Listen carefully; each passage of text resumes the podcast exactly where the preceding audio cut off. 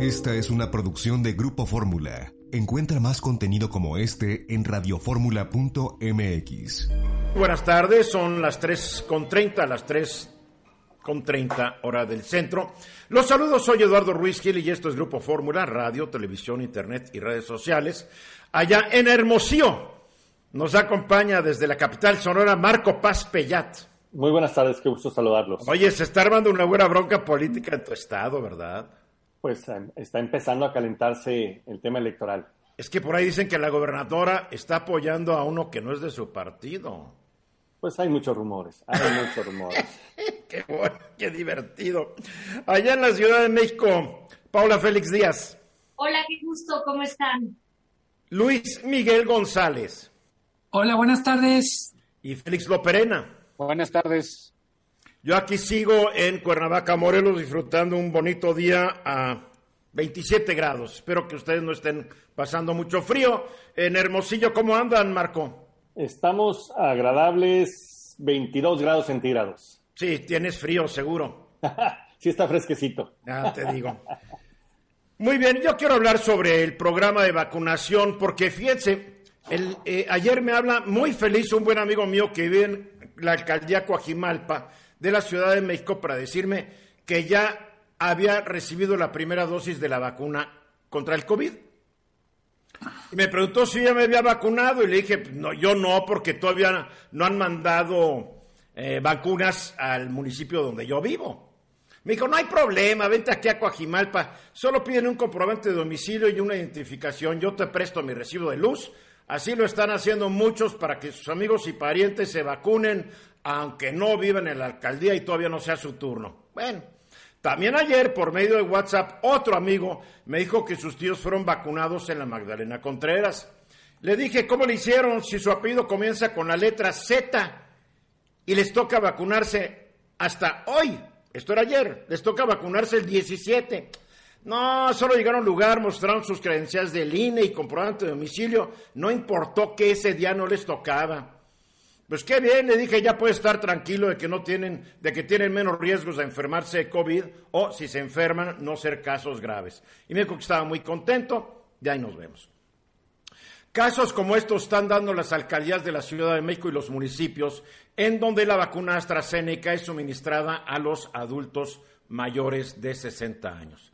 Al rato vamos a hablar con el director general editorial del periódico Imágenes Zacatecas para que nos platique lo que ocurrió ayer en un municipio pobre que se llama Villa de Cos, a donde llegaron unos encopetados, como se dice, a bordo de sus camionetas Audi, sus Mercedes-Benz, del municipio muy próspero de Guadalupe, ya vacunarse se ha dicho. Nos van a platicar cómo movieron influencias de la 4T y una funcionaria de la 4T fue la que dio la orden que los vacunara. ¿Qué tal? Entonces yo creo que, por lo que yo he estado viendo, leyendo y escuchando, siento que hay desorden en muchos lados. Si bien es cierto que muchas personas han acudido y han sido bien atendidos, también es cierto que el plan de vacunación pues, está desarrollado con desorden y sin controles en muchos lugares. Yo me pregunto, ¿para qué diablos dedicamos millones de personas tantas horas de la semana pasada o antepasada para registrarnos en mi vacuna.salud.gov.mx si a fin de cuentas cualquiera puede llegar a vacunarse sin tener que esperar la llamada de un llamado servidor de la nación para que le dé la fecha y el lugar donde será vacunado? Este es un asunto muy serio y en muchos lugares no se está manejando así. Alguien debe imponer orden y creo que el único capaz de hacerlo es el presidente Andrés Manuel López Obrador. Tiene que decir, basta, hagan las cosas bien, porque, a ver, si alguien se vacunó hoy, ayer y antier y no le tocaba, ¿qué garantía hay que va a llegar y va a estar su segunda dosis? cuando sea, porque además lo están citando dentro de cuarenta y tantos días porque no van a dar vacunas a los 28 días o a los 21 como estipulan los protocolos. Están aprovechando que los fabricantes de vacunas han dicho, bueno, pueden esperar 60 días, etcétera, etcétera, y no pasa gran cosa. No hay vacunas suficientes. Pero sí, me preocupa tanto desorden y la verdad me saca de onda que personas que no les toca estén llegando a ponérselas y tal vez quitándoselas a alguien que sí le toca. Félix, a veces eh, esto que indicas parece que el registro de la página sirvió para entretener y para desviar un poquito la, plática, más que para, para la atención y, las vacunas.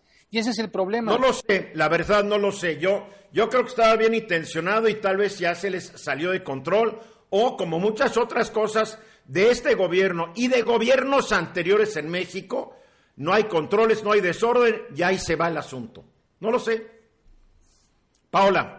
A ver, yo quisiera agregar en esta parte, porque justamente ayer en, en la página oficial del gobierno de la Ciudad de México se subieron las ubicaciones donde se estaba pidiendo que fuera más ciudadanía de esas alcaldías a vacunarse porque había poca afluencia, estaba faltando gente. Yo creo que más allá del tema de las letras, la especificación fue muy clara, que seas vecino de esa alcaldía, ¿cómo lo compruebas por la... Está muy bien, está muy bien, Paula, pero había un, una forma de hacerlo, de la A a la H, de la M a la Z o como sea. ¿Por qué? Porque aquí no puede llegar, no hay control, ahí está el problema. ¿Sabes por qué no llega la gente? Porque la campaña de comunicación ha sido un desastre. Pero también hay algo, Eduardo, hay mucha gente que también por miedo no se quiere vacunar. Yo conozco tres personas. Ese ya es problema de ellos, pero yo creo que si no hay orden, esto va a acabar mal. A menos de que tú creas que el desorden es bueno. Hay que ver dónde está el desorden, porque yo creo que el, orden está. Tú mencionabas, por ejemplo, el tema de que nada más te están pidiendo un comprobante de domicilio y un IFE. El IFE tiene que coincidir con tu alcaldía y si no es así, tendrás que comprobar. Pues los están vacunando, así de fácil, desorden. Luis Miguel. Luis Miguel. Eh, que desde que la pandemia estalló, creo que se expresan defectos que tenemos en la parte gubernamental, pero también en la parte de sociedad. Somos desordenados, somos más gandallas de lo que nos gustaría ser. Muy gandallas. Y del otro lado es cierto que hay un último nivel de detalle al que este gobierno, pero yo diría casi todos los gobiernos carecen. Todo este último, la atención en la última milla, nos dice, ¿cómo es que esté tan fuera de control? La crónica en los primeros días era, bueno, hay adultos mayores que están pasando muchas horas al sol, luego se corrigió, pero en última instancia tengo la impresión que se expresan los problemas que tenemos con la burocracia, pero también los problemas de ser como somos. Sí, yo creo que sí, porque si este fuera un gobierno federal panista, prista, perredista o hasta del PUP, yo creo que estaríamos viendo este desorden, que ya es como que parte del ADN de los mexicanos. Lo siento y me duele decirlo. Marco. Hay dos grandes retos que se han tenido que enfrentar. Uno es la provisión de las vacunas por las dificultades para su producción. Y la otra, que se ha tenido que ir adaptando y se han tomado decisiones en adaptaciones en el Plan Nacional de Vacunación que no han sido bien comunicadas y la otra es la operación en sí misma, que es un reto impresionante porque depende de muchas personas. Creo que va a haber que armarse de paciencia, hay que denunciar lo que no está bien y hay que pedir al gobierno que vaya corrigiendo porque sí se requiere mayor orden en este esfuerzo. Sí, mira, yo no le echo la culpa al gobierno de que no haya suficientes vacunas. No me gusta que me estén cotorreando que mañana sí, pero siempre no, mañana sí, siempre no. Eso no me gusta, porque así nos han traído. Primero, para abril iban a estar vacunados ya dos veces todos los adultos mayores de 60 años. Ahora siempre no. Ahora a mediados de abril tal vez estemos vacunados con una dosis. Eso no me gusta. Yo prefiero que me digan, no hay suficientes vacunas, las farmacéuticas están poniendo sus condiciones y que no pierdan el tiempo yendo a las Naciones Unidas a denunciar y perder el tiempo y además quemarse, porque todo el mundo se va a reír de esa denuncia. Pero en fin, orden es lo que yo creo y el agandalle que tú mencionas, Luis Miguel, que gente de un municipio que todavía no les toca, se vayan a otro o de una delegación a otra, es, es un agandalle terrible, es un egoísmo terrible. Yo entiendo que la gente tiene miedo y que la gente ya está harta, pero ahí demostramos que nuestra solidaridad social es cero y que no somos un pueblo unido ni, ni, ni coaccionado. O sea, Estamos mal, lo siento. Y de regreso exactamente faltan 14 minutos para la hora. El apagón. En Estados Unidos el apagón está costando miles de millones de dólares. La economía de Estados Unidos hoy está parada, pero casi de costa a costa. Texas, por ejemplo, que es un estado que nunca ha sufrido una inclemencia de tiempo como esta, a Texas le pegan los huracanes, pero un frío. Mi hermana Joe ya lleva tres días en 7 grados bajo cero y dentro de su casa a 7 grados sobre cero porque lleva tres días sin energía eléctrica. No hay calefacción, no hay luz, etcétera. Pues se va a su consultorio y ahí más o menos a sobrevivir. Eh, está grave, pero en México no estamos hablando tanto del tema como deberíamos hablarlo, como en Estados Unidos sí es tema fundamental. Y sus costos, Luis Miguel, tampoco nos dicen. Em, es, es un gran tema, entre otras cosas, porque nos permite o nos obliga a hablar de varias cosas. La primera y más obvia es el grado de, de interacción, integración que hay entre México y Texas. Hay que recordar que la vía de contagio a la economía mexicana del apagón es que el principal proveedor de gas natural para México es Texas, que además es el que produce el gas más barato del mundo. Eh, tenemos, a diferencia de, Texas, donde hay un sistema de información, yo diría, mucho más ordenado, aquí lo que tenemos son varias voces. La industria maquiladora de exportación, dice, solo en la frontera norte hay 2.600 fábricas que no pueden trabajar normal. ¿Por qué es importante eh, subrayar esto? La industria maquiladora no solo está en la frontera norte y la afectación no solo está en la frontera norte. En el periódico tenemos, por ejemplo, registro de que hay fábricas, por ejemplo, en San Luis Potosí, por ejemplo, en Querétaro, por ejemplo, en Jalisco, Guanajuato, que no están pudiendo funcionar normalmente. Eh, tiene mucho que ver con esta integración a la economía de Estados Unidos. Y pongo un ejemplo. Texas tiene, junto con California, el mayor contacto con México comercial y en particular de Texas vienen a México los chips o semiconductores con los que se hacen muchos coches. Mm. Hay o coches o instrumental médico. Esta producción está interrumpida en Texas y está generando lo que llaman alertas en plantas de México. Por otra parte, y como si fuera una especie de realidad paralela, la Comisión Federal de Electricidad dice, ya se restableció el 99% del servicio. Lo que no aclara es que la parte del servicio que no está restablecida es lo que se conoce como servicio de alta tensión. La alta tensión tiene que ver con electricidad para uso industrial. En buena medida, el gran reto para México es cómo vamos en estos días a sobrevivir. Cuando digo sobrevivir es un decir, mientras Texas recupera la normalidad y mientras ponemos en marcha literalmente todos los alambritos, es abastecer con combustóleo, con carbón, con un barco de gas, decía la Secretaría de Energía hoy, gas natural. Todo esto volviendo a la pregunta con la que empezaba el comentario, pregunta tuya, Eduardo, hace que es imposible saber cuánto cuesta, pero lo que sí podemos decir es, en días laborales podemos dar por hecho que se pierde una semana, que es la que va, digamos, de manera casi natural entre el domingo pasado y el fin de semana que viene. ¿Cuánto vale esta semana, por ejemplo, para la economía del norte del país, Nuevo León, Sonora, Chihuahua, Tamaulipas, vale una barbaridad.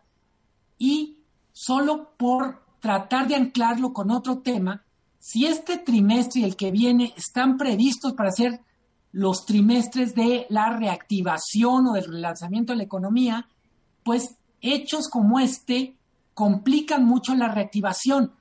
Eh, escuchamos desde el lunes que empezaban a decir, hombre, es que a la Comisión Federal le cuesta dos mil, 20 mil millones de pesos. Eh, la verdad es que nadie sabe cuánto, en buena medida porque las cifras parece que son parte de una narrativa donde cada quien lo que quiere decir es, a mí me duele más. El hecho es que están interrumpidas las cadenas de producción, en particular todas las que tienen que ver con Texas, que creo que mucha gente que nos está escuchando lo sabe, pero el principal socio comercial de México en Estados Unidos es Texas. Sí, claro. Y el, y el gas que viene a México de Texas viene de la cuenca gasera que del otro lado no sé cómo se llama, pero que del lado mexicano se llama Burgos y no se explota en México porque los gobiernos del pasado decidieron que era mejor negocio el petróleo que el gas. El gas no lo producimos y tenemos muy buenas reservas. Y el colmo, lo compramos a Texas, pero no tenemos dónde almacenar el gas, porque si hubieran invertido un poquito en tanques de almacenamiento de gas, pues tal vez hubiera alcanzado para más días. O sea, esto se ha manejado, pero muy mal, no por este gobierno, por los que lo antecedieron. De este gobierno se pueden decir otras cosas.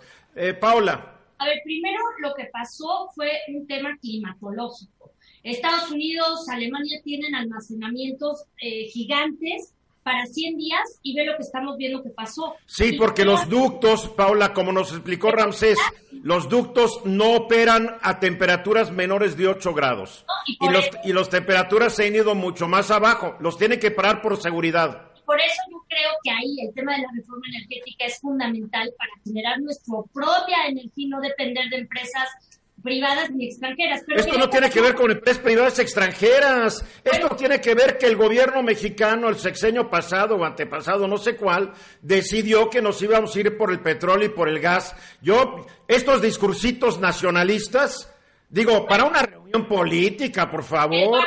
quiero decirle a Luis Miguel nada más esta parte. Luis Manuel Hernández, presidente de Index Nacional, habló sobre el aproximado de pérdidas por el apagón en el norte de México y mencionó que son 200 millones de dólares que la industria maquiladora está perdiendo por hora, por hora debido a los apagones en el norte del país, que son alrededor de 2.600 maquiladoras que están sin luz en el momento. Y Esto lo declaró hoy.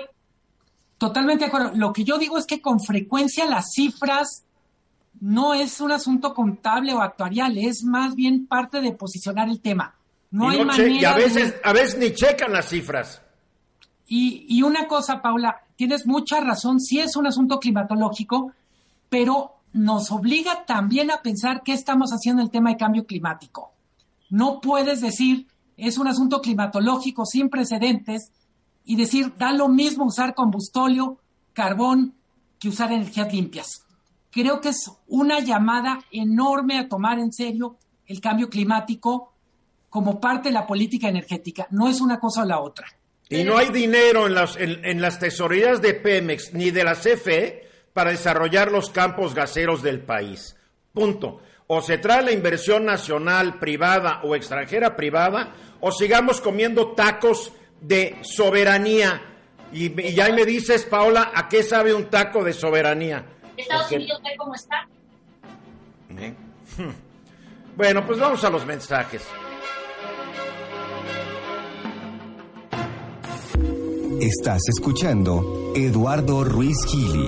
Eso y con mucho gusto me da, me, da mucho gusto dar la bienvenida nuevamente al programa al presidente de la Organización No Gubernamental Mexicanos Primero, dedicada a puros asuntos de la educación. Mucha investigación, muchas propuestas para mejorar la calidad educativa de nuestro país, que vaya, vaya que necesita mejorarse. David Calderón Martín del Campo, ¿cómo estás? Buenas tardes. Buenas tardes, Eduardo. Mucho gusto de saludarte y a todos los que nos escuchan. David, ya hay nueva secretaria de Educación Pública, la primera maestra profesional, maestra que llega a encargarse de esta dependencia. ¿Cuál es tu opinión?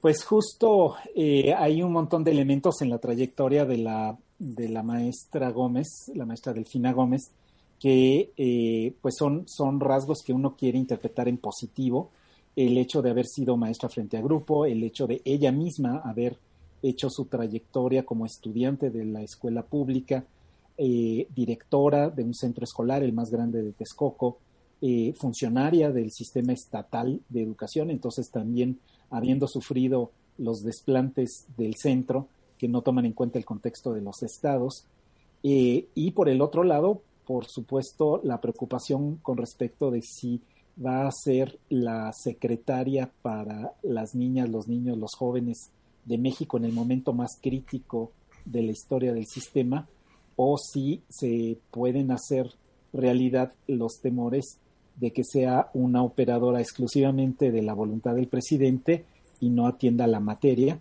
o incluso peor, que eh, acabe respondiendo a las presiones de las cúpulas sindicales de varias de las marcas que están disponibles porque ya no solo eh, se encuentra el tradicional CENTE y la coordinadora ahora hecha aliada de la administración, sino además está el grupo remanente de la profesora Gordillo y el grupo con el que ella misma, la profesora Delfina, se ha relacionado en el Estado de México. Así que eh, llegamos con mucha esperanza de que sea una persona que entienda el asunto.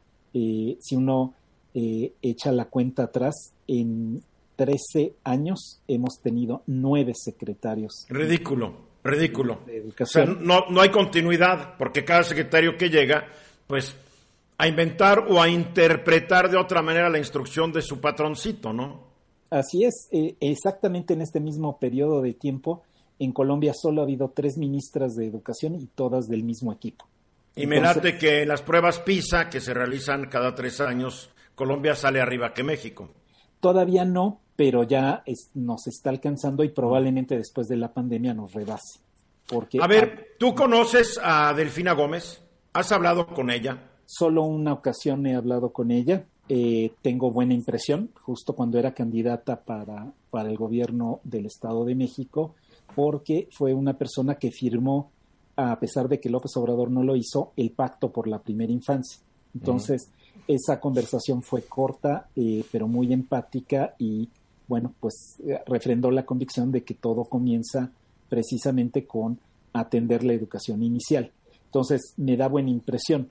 Por el otro lado, hay que ser realistas y sobre todo precavidos porque esta tarea no es la de un solo hombre y la de una sola mujer, es una tarea de congruencia política y puede pasar como con varios de los miembros del gabinete que sus méritos o trayectoria personales pues pueden quedar eh, descarrilados cuando tienen que operar algunas decisiones que no tienen más fundamento que la, la voluntad del presidente. Entonces, eh, eso, mucha, mucha esperanza, pero no espera pasiva.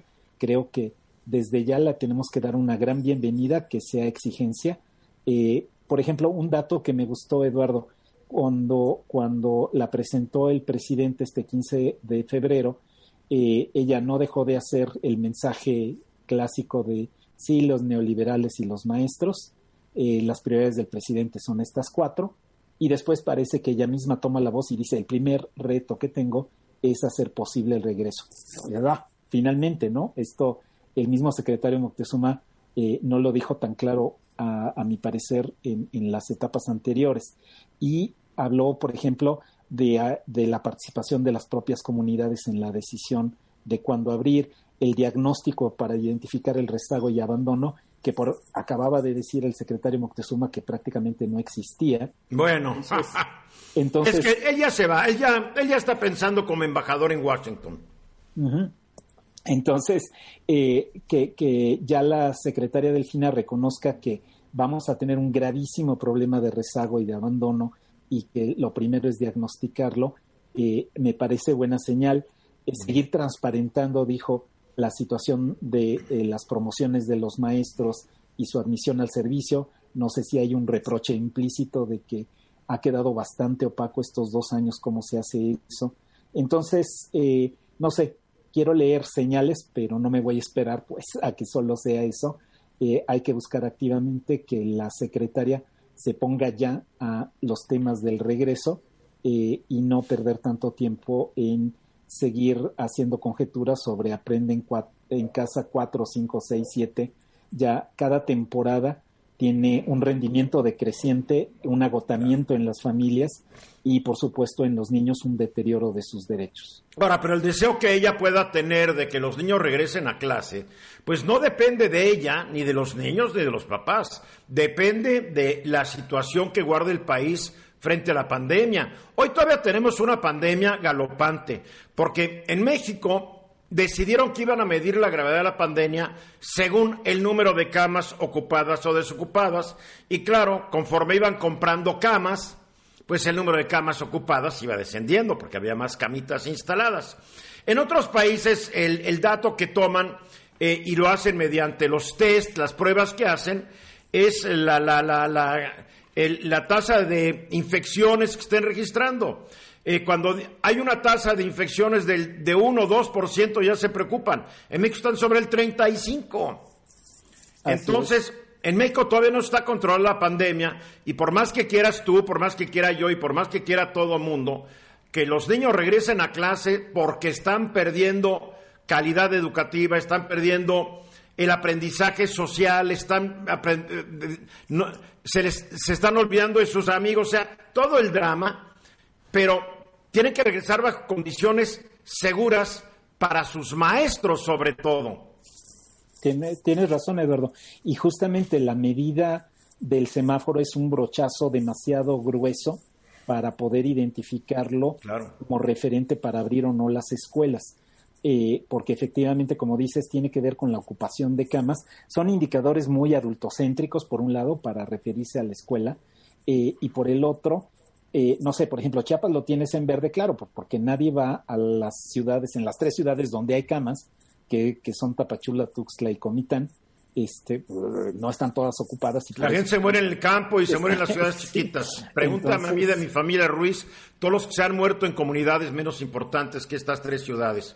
Miraflores, en otros lados se mueren sin que nadie los pueda ayudar. No hay gas, no hay oxígeno, no hay nada.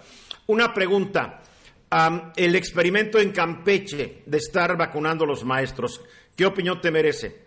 Me parece que es un buen paso adelante que vale la pena hacer un piloto serio, cuidadoso. El primer paso es vacunar a los maestros. Por supuesto, no basta. Eh, el siguiente paso, y eh, por eso el mismo secretario de Educación de Campeche, Ricardo, ha sido tan, tan tajante y lo ha apoyado el Consejo de Salubridad de su estado. Si no hay agua en las escuelas, no basta que los maestros estén vacunados. No puedes abrir en pandemia, nunca deberías abrir una escuela sin agua, pero menos en pandemia, así que no se pueden abrir los planteles que no tengan el servicio de agua garantizado. Pues cuántos, cuántas escuelas en México no tienen agua, no tienen drenaje, no tienen electricidad. Una de cada cinco no tiene agua corriente. Y los datos son de la SEP, ¿no? 43 mil escuelas de 244 mil. Eh, una de cada cinco escuelas. Eh, eso es una vergüenza y por supuesto es inaceptable. Por eso eh, preocupa mucho que las reglas eh, que, se marcan desde el gobierno central, por ejemplo, está esta idea de hay que entregar los recursos de la escuela es nuestra para que hagan mejoras en la escuela, ¿no? ¿Cuál mejoras? Que le pongan agua. O sea, ¿para qué quieres ponerle un techo adicional? ¿Para qué quieres una cancha de básquetbol cuando no está garantizado el agua en la escuela? Entonces, Ridículo. El, pura, demagogia. el ejercicio de Campeche puede ser el piloto o puede ser mostrar que efectivamente no hay las condiciones para abrir en otros lados. Muy bien, pues como tú dices, hay que felicitar a Delfina Gómez que ya llegó, ya hay que darle el beneficio de la duda y darle también eh, un voto de confianza porque ella viene del sector educativo, se ha formado ahí, ha crecido ahí, llegó a ser directora de una escuela, fue maestra, es maestra normalista, ¿qué más se puede pedir? Así es, así es. Hay que, hay que empujarla también a que honre ese origen y le dé lo mejor a los niños ahora en esta. Muy bien. David Calderón, como siempre, me da gusto saludarte. Muchas gracias. Un gran abrazo.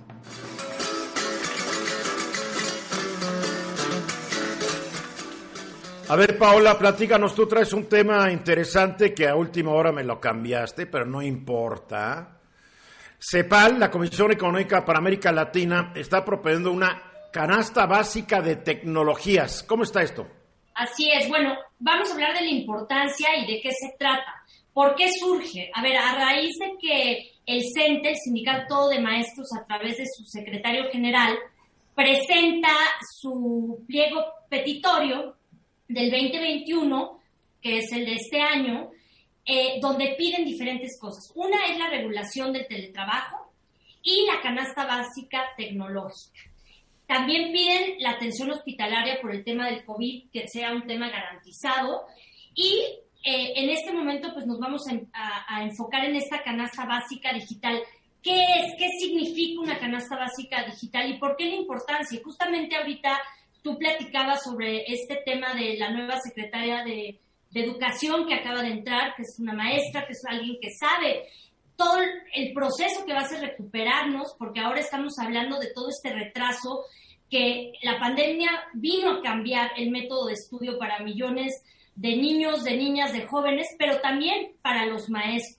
Entonces, en estas, eh, estas peticiones me parecieron importantes porque en esta canasta básica, que aparte ya estaba avalada por la Comisión Económica para América Latina y el Caribe, que es la CEPAL, que la propusieron y que muchos países ya la están implementando, tiene que ver con la posibilidad de darle a los hogares la conectividad, darles también los aparatos tecnológicos, esto tiene que ver con una computadora portátil, un smartphone, una tablet, un plan de conexión para que los hogares puedan estar conectados y que ahora que empieza a, cambiar todo, todo, todo el tema educativo en el mundo, podamos estar a la altura. Porque esta es una opinión personal, yo creo que no tenemos que regresar a lo que era antes. Debemos de buscar esquemas que sean flexibles, que permitan adaptarnos a un sistema mixto entre lo presencial y lo digital. Correcto, y fíjate qué interesante, porque cuando empezó la pandemia, un dato que yo desconocí y que me sorprendió, en el Reino Unido, 40% de los niños en un país del primer mundo, en la segunda economía más importante de Europa, el Reino Unido, 40% de los niños no tenían acceso a una computadora para la educación a distancia. Me sorprendí. Después dije, pues, ¿cómo estaremos en México? Es una buena iniciativa de CEPAL, ¿no, Marco? Totalmente. Y, yo creo que es un tema que desafortunadamente lo tenemos muy rezagado. A los maestros a veces les pedimos demasiado y no los habilitamos con los recursos mínimos para que puedan cumplir con su compromiso. ¿Cómo es posible que le pidamos a nuestros maestros que se metan en el mundo digital si no le hemos prohibido de equipos suficientes, tampoco de capacitación? Oye, si no hay algo en la escuela, pues no creo que va a haber internet, ¿verdad? Totalmente. Y además, ese es otro tema, Eduardo. Traemos deficiencias muy grandes en la conexión de nuestras escuelas al Internet. Creo que sí merece un replanteamiento total de este tema ahora que la pandemia nos enseñó que la tecnología es un gran eh, aliado para mejorar nuestra educación.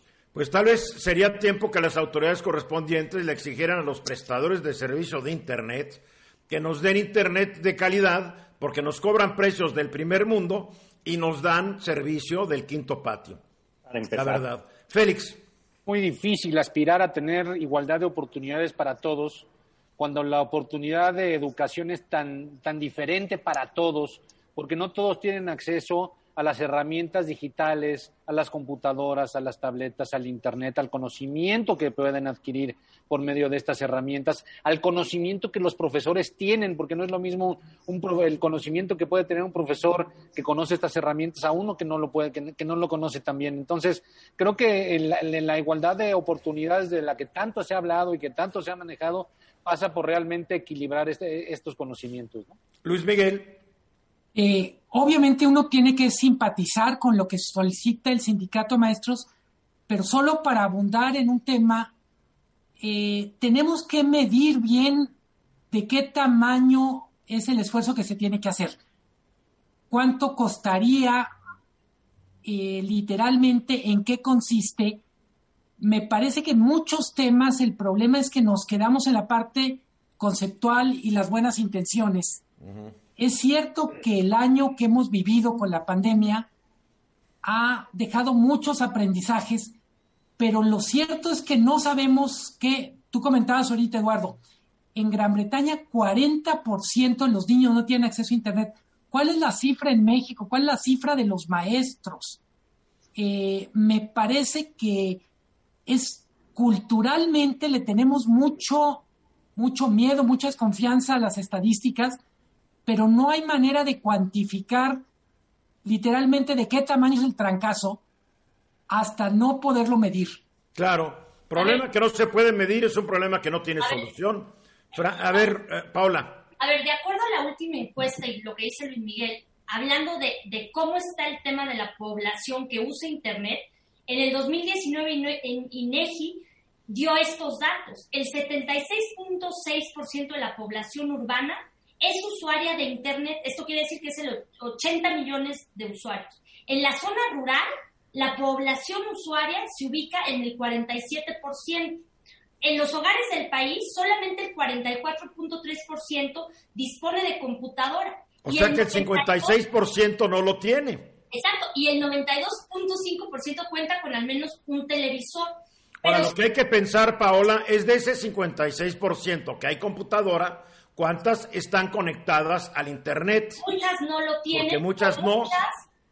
hacen estas conexiones para conectarse con el mundo, para poder tomar clases por medio del smartphone. Pero tampoco es con línea, son con sus planes de prepago. Y no todo el mundo tiene smartphone y no todo el mundo puede pagarlo. Entonces aquí es un esfuerzo del gobierno federal, del gobierno local, los estados, los municipios y las propias empresas que son las concesionarias de poder abrir líneas gratuitas donde los contenidos de Internet sean accesibles para la gente y no tengan que pagarlos. Esto es un esfuerzo que se tiene que llevar a cabo y Ahora, es importante. La CEPAL no dice cuánto le costaría a cada país, porque México, me temo, primero vamos a tener que acabar dos bocas, el transísmico, el tren Maya y no sé qué otros proyectos para que ya empiece a haber dinero para pagar esto, porque sería un proyecto súper costoso.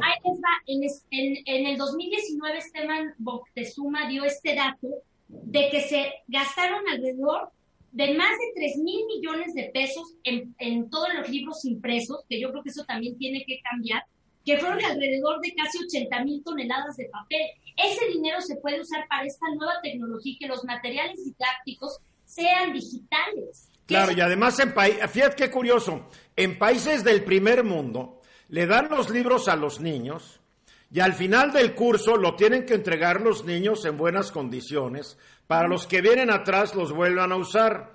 México les da los libros y hagan lo que quieran con ellos después, lo cual es mentalidad de millonarios en un país de pobres. Marco. Yo creo que definitivamente es un tema que hay que verlo desde una visión totalmente integral me parece que sí es cierto, el tema de dimensionar el costo de lo que significaría atender esta demanda es muy importante, pero también, como dice Paola, hay por dónde cortar, hay de dónde reorientar gasto para poderlo financiar. Y hay diferentes opciones, no tendría que ser un gasto de una sola ocasión. Lo que sí es que hay que volver a poner en el centro de la calidad educativa el tema del uso de la tecnología, porque se ha perdido. Luis Miguel. No, a mí me, preocupa un poco que escuchaba Marco esto de de algún lugar lo podemos recortar porque seguramente hay despilfarro. La verdad es que llevamos dos años reduciendo muchas cosas porque pensamos que era despilfarro y simplemente lo que hicimos es precarizarlas. Se necesita una partida especial y no andar jalando la cobija. Yo pensaría, no es en vez de los libros de texto gratuitos, sino en vez de otros proyectos que no están dando nada. Así debería ser. Más, reorientar, más que reducir, reorientar gastos. Tienes 10 segundos, Félix. Antes de recursos se requiere voluntad. Bueno, te tomaste cuatro. Para concluir, Paola. A ver, el desarrollo del país, sin lugar a duda, está ligado al acceso equitativo a las nuevas tecnologías, al Internet. Eso nos va a poner a las nuevas generaciones en un lugar privilegiado, donde no nos quedemos retrasados en otro tema, nuevamente, la educación, que es lo más importante. Ese es lo más importante. Y es, como dijo Félix hace rato, si tienes acceso a un buen servicio educativo, tienes más garantizadas tus oportunidades que si no lo tienes. Mensajes. Pues de regreso exactamente 31 minutos después de la hora, al, empezar el programa de hoy me referí a lo que ocurrió allá en Zacatecas.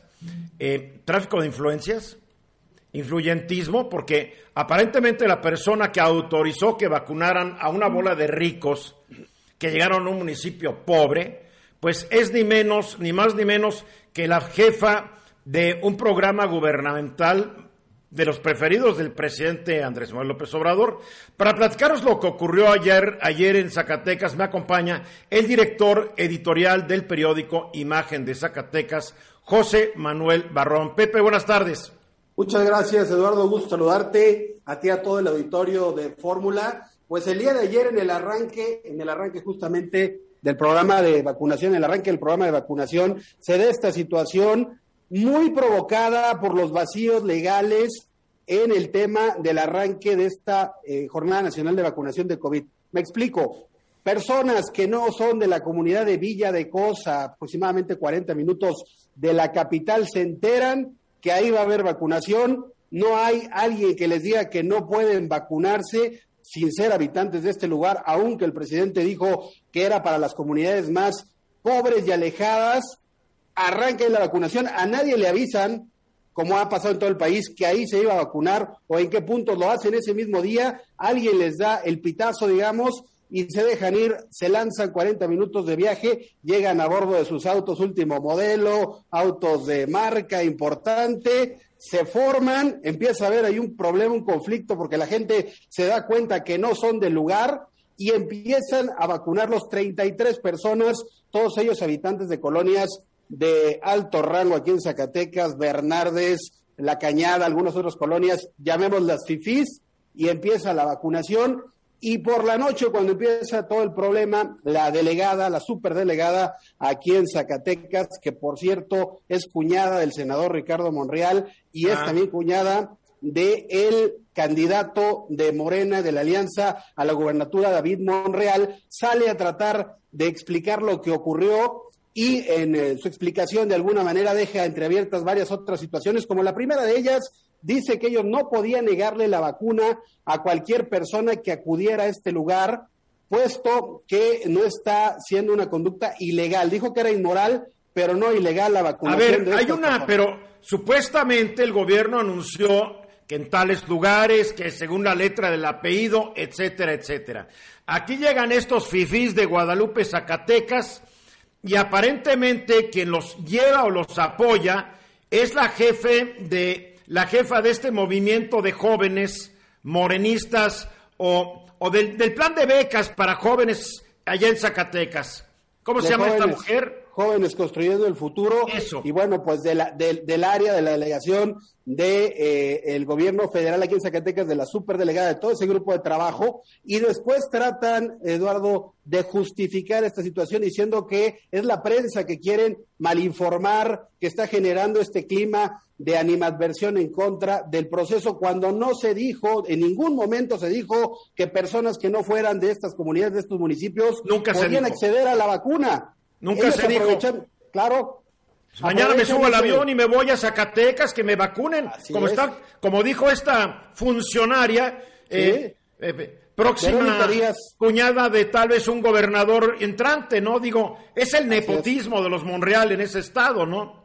Así es, y además, además en ese momento dice que eh, esto fue un incidente aislado, que la jornada de vacunación marcha de manera maravillosa y que son los medios de comunicación quienes se sienten dueños de la verdad quienes quieren torcer lo que está haciendo, según considera ella, una campaña hasta ahora exitosa de vacunación. A nadie le dijeron que se iba a vacunar en Villa de Cos, porque si no la fila hubiera sido larguísima. Ahora, tengo entendido que hoy también pensaban hacer lo mismo otras personas adineradas que por toda una campaña que armaron por WhatsApp, ¿es cierto? Así es, de hecho, cuando surge este primer grupo es por un pitazo, como decíamos, un adelanto de información que les dan, arman un grupo de WhatsApp, empiezan a invitar a todo el que quiera ir y en caravana, porque hay que recordar algo también, Eduardo, amigos, y es que Villadecos es uno de los municipios más peligrosos de todo el estado, donde han, se han presentado hechos de violencia muy importantes en la última semana. Entonces, aún corriendo el riesgo de enfrentarse a grupos delictivos, los llamados FIFIs decidieron ir en caravana para evitar cualquier tipo de problema y lo increíble fue que lograron la vacunación sin ningún inconveniente. No quisieron firmar, eso sí, los funcionarios que estaban encargados de la vacunación, el acta, aunque sí aparecen los nombres, ya hoy aquí en Zacatecas se han difundido en diferentes medios los rostros, los nombres de las personas de ese grupo de 33 que acudieron a vacunarse. Luis Miguel, lo que hablábamos al principio del programa, estoy escuchando el audio de nuestra cabina un poco. lo, que, lo que hablabas tú, el agandalle. Sí, que la combinación de mala organización y una cultura de gandalle produce. Quería preguntarte, José, mencionabas que hubo problemas. Eh, la, la forma en que este grupo que llega al pueblo tiene algún tipo de reacción de los pobladores de Villa de Cos? Definitivamente. Número uno, porque llegan en autos que no son comunes de la zona. Llegan en autos último modelo, en grandes autos en esta caravana. Número dos, la gente los identifica, que no son de lugar, que son personas que viajaron exprofesamente para hacer este turismo, digamos, de vacunas y empieza el problema en la fila, pero aún así les permiten que se vacunen, aún a pesar de la inconformidad de los que estaban alrededor de este lugar de vacunación ubicado en la comunidad de Bañón el día de ayer. Y bueno, pues ahora, ahora estamos viendo un fenómeno, eh, Zacatecas muy cercano a Aguascalientes, de un par de municipios donde ya se reportan largas filas y ya no se sabe bien a bien si son habitantes del lugar o son pobladores también de Zacatecas o otros lugares que acudieron a vacunarse el día de hoy, aprovechando este vacío legal, porque además de que no se dijo cuándo y cómo, nadie dijo que no se podía ir alguien a vacunar arriba de los 60 años o que tenías que sacar tu credencial para decir que eras del lugar, algo que no ocurrió el día de ayer. ¿Cómo lograron detener el problema entre los pobladores y los visitantes no tan queridos? Fueron las mismas personas encargadas de este programa de vacunación del gobierno federal quienes de alguna manera tranquilizaron los ánimos y dijeron que en el argumento de que ya estaba abierto el frasco no podía negarle. O sea, los servidores de la nación que son los que están controlando esto. Así es, son ellos finalmente quienes tranquilizan el asunto, permiten la vacunación de estas 33 personas. O sea, es que ya están abiertos los frascos, los frascos no se abren. Eso dijeron. Por favor. Y además, los frascos son, los viales de la vacuna son para las personas de la localidad. Y todavía para echarle más leña a la hoguera, el alcalde de Frenillo, que también es de la familia Monreal, Saúl Monreal, otro de los hermanos, hoy critica la actuación de la superdelegada, o sea, de su cuñada, dice que hizo mal en permitir esto, entonces inclusive hasta en la misma familia hay ya posiciones y versiones diferentes sobre pues lo que hizo mal, hizo mal doña, como se llame. Verónica Díaz. ¿Cómo? Verónica Díaz. Verónica Díaz de Monreal. Así es. Hermana. Marco. Casada con el hermano, sí. Desafortunadamente, la ausencia de una buena comunicación de parte del gobierno federal y el poner orden, como tú decías, Eduardo, y consecuencias a quien no atienda las recomendaciones, puede provocar problemas mayores en todo el programa de vacunación. Es urgente hacer algo al respecto porque esto eh, genera precedentes para otras partes del país. No, y seguro está ocurriendo en muchas partes del país porque el gandalle se da de norte a sur y de este a oeste es parte de nuestra cultura, el que se mete en la cola, el que es la cultura de los vivales. Pues qué lástima que está ocurriendo. Tengo entendido que el gobernador condenó fuertemente esto. Así es, el gobernador dijo que él no era parte, que al gobierno estatal pues no lo han tomado prácticamente en cuenta para nada. Ayer los mismos alcaldes de estos dos municipios en donde se inició dijeron que ellos también no tenían nada que ver con este programa de vacunación, que ellos les pidieron el lugar. Pepe Barrón, mil gracias. Saludos a todos allá. Muchas gracias, Eduardo. Un saludo y un abrazo para todos.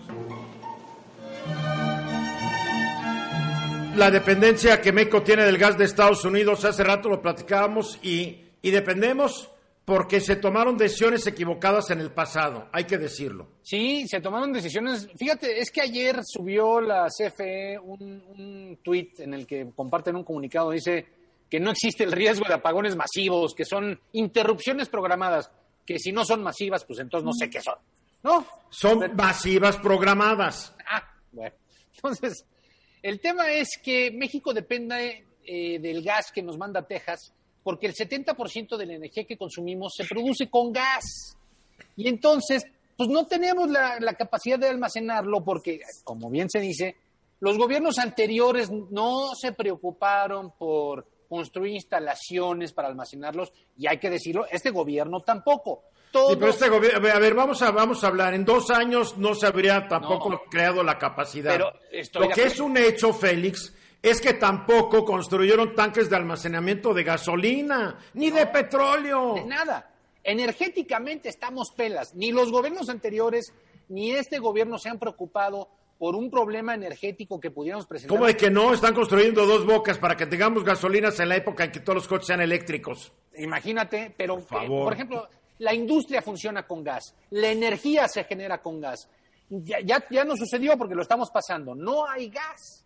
¿Qué vamos a, qué vamos a hacer? Pues no tenemos... Ya llegará, ya llegará, calma. Oye, Alemania tiene 100 días, de, tiene capacidad para almacenar gas para 100 días. Holanda tiene capacidad para almacenar 150 días de gas. Nosotros ni un día. No tenemos capacidad para almacenar ni un solo día de gas. Pero bueno. Por eso el apagón, porque se corta el flujo por el frío y deja llegar el gas. Y así es. Fíjate, ¿cuánto, de, ¿cuánto gas utiliza México? Bueno, 8.170 millones de pies cúbicos diarios y México produce el 30% de eso que se tiene que usar el, este, en cuanto se produce porque no, no lo podemos eh, almacenar. Entonces, La página de la Secretaría de Energía, en la página de la Secretaría de Energía, bajo el título de Política Pública en materia de almacenamiento de gas natural, se establece que para el año 2026 México debe contar con instalaciones para almacenar el gas que nuestro país requiera en cinco días. Bueno, eso, la verdad, no sé cómo le vamos a hacer. Bueno, te voy a decir por qué está difícil. No hay dinero, Félix. Ya estás igual que Paola, No, que todo se ver. haga sin dinero. Pero entonces, ¿para qué lo tienen en la página si no lo van a hacer? Pero para cinco días tal vez sí se pueda, pero cinco días, A ver, ¿vieras qué no, rápido pasa? Se requieren 5 mil millones de dólares, Eduardo. ¿De dónde los van a sacar? Dios proveerá. Sí, oye, espérame, ni siquiera han comenzado. Había una licitación, no se hizo nada, no han comenzado. No hay nada para el 2026, no va a haber nada. Y si México requiere para una emergencia gas, otra vez. Ahora, esto fue unos días. Si se llega a requerir para más tiempo, toda la industria va a estar parada. Hace rato lo comentaba Bien. Ezequiel. Y estamos pagando el precio del calentamiento global, del cambio climático. Porque lo que está viviendo Texas, creo que no lo habían vivido en 100 años. Luis Miguel, Creo que hay, hay que contar bien la historia. Es, no es una tontería importar gas de Estados Unidos. No, no, no, Lo que es una tontería es creer que comprando mucho gas ya resolviste el problema. Mm, mm. Había un montón de decisiones complementarias que no se tomaron. Pero por momentos la discusión parecería ser que la solución es ya no comprar gas a Texas. no, claro que no. No hay gas más barato en el mundo, pero la moraleja de esta crisis es, si quieres comprar gas, tener una especie de mercado común energético, necesitas tener la infraestructura para que eso se vuelva una ventaja competitiva y no una vulnerabilidad. No, ¿Y dónde guardarlo? Bien. Si no tienes dónde guardarlo, estás, estás fuera. No tenemos dónde guardar petróleo, no tenemos dónde guardar gas y no tenemos dónde guardar gasolina. Ahí está, ahí está el problema. Gracias, Félix. Ya nos asustaste más de lo que estábamos. Mar- Marco Paz, un análisis muy interesante que traes de qué estrategias usan los populistas para llegar al poder. Fíjate que eh, en el fondo lo que estamos platicando es que hay quienes están tomando decisiones en el gobierno equivocadas y no hay consecuencias, ¿no? Hay una gran insatisfacción por la democracia y hay quienes están colando por esa insatisfacción, como el caso de Estados Unidos, en caso de Donald Trump, y están logrando conquistar el poder. Eh, recientemente lo decía el, el presidente Joe Biden, que la, nuestra democracia es muy frágil, tiene esos defectos, ¿no? No, es- no- no se cubre frente a esos riesgos.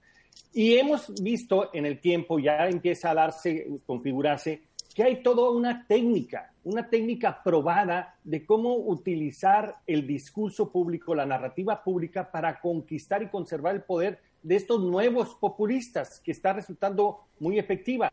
Y yo me puse a localizar algunas características que dicen los expertos. Aquí van algunas. Una, siempre polarizar, crear dos bandos en la sociedad, los buenos y los malos, ¿no? ¿Eh? Los villanos y los héroes, los opresores y los oprimidos. El pueblo bueno y los malos explotadores. Exacto. Planteate como el redentor, el que vienes a salvar, el líder honesto, bueno, sensible que viene a salvar a la gente que desafortunadamente está en condiciones adversas. Pero puede ser el líder malo, porque Trump se posicionó como un malo hijo de perra contra todos los políticos que tanto daño le habían hecho a Estados Unidos. De bueno no tiene, pero ni la sonrisa y también le gustó a la gente. también, es cierto, usar una retórica intensa y de elevada densidad, ocupar todos los espacios, no dejar libre nada, no dar chance a que se pueda discutir la realidad, sino la realidad que propone el populista. Usar muchos símbolos, como no son capaces de dar resultados, te venden espejitos mientras tanto, ¿no? No, no logran cumplir con sus promesas de progreso económico, pero te sacan algunos ejemplos, igual con el combate a la corrupción o la injusticia.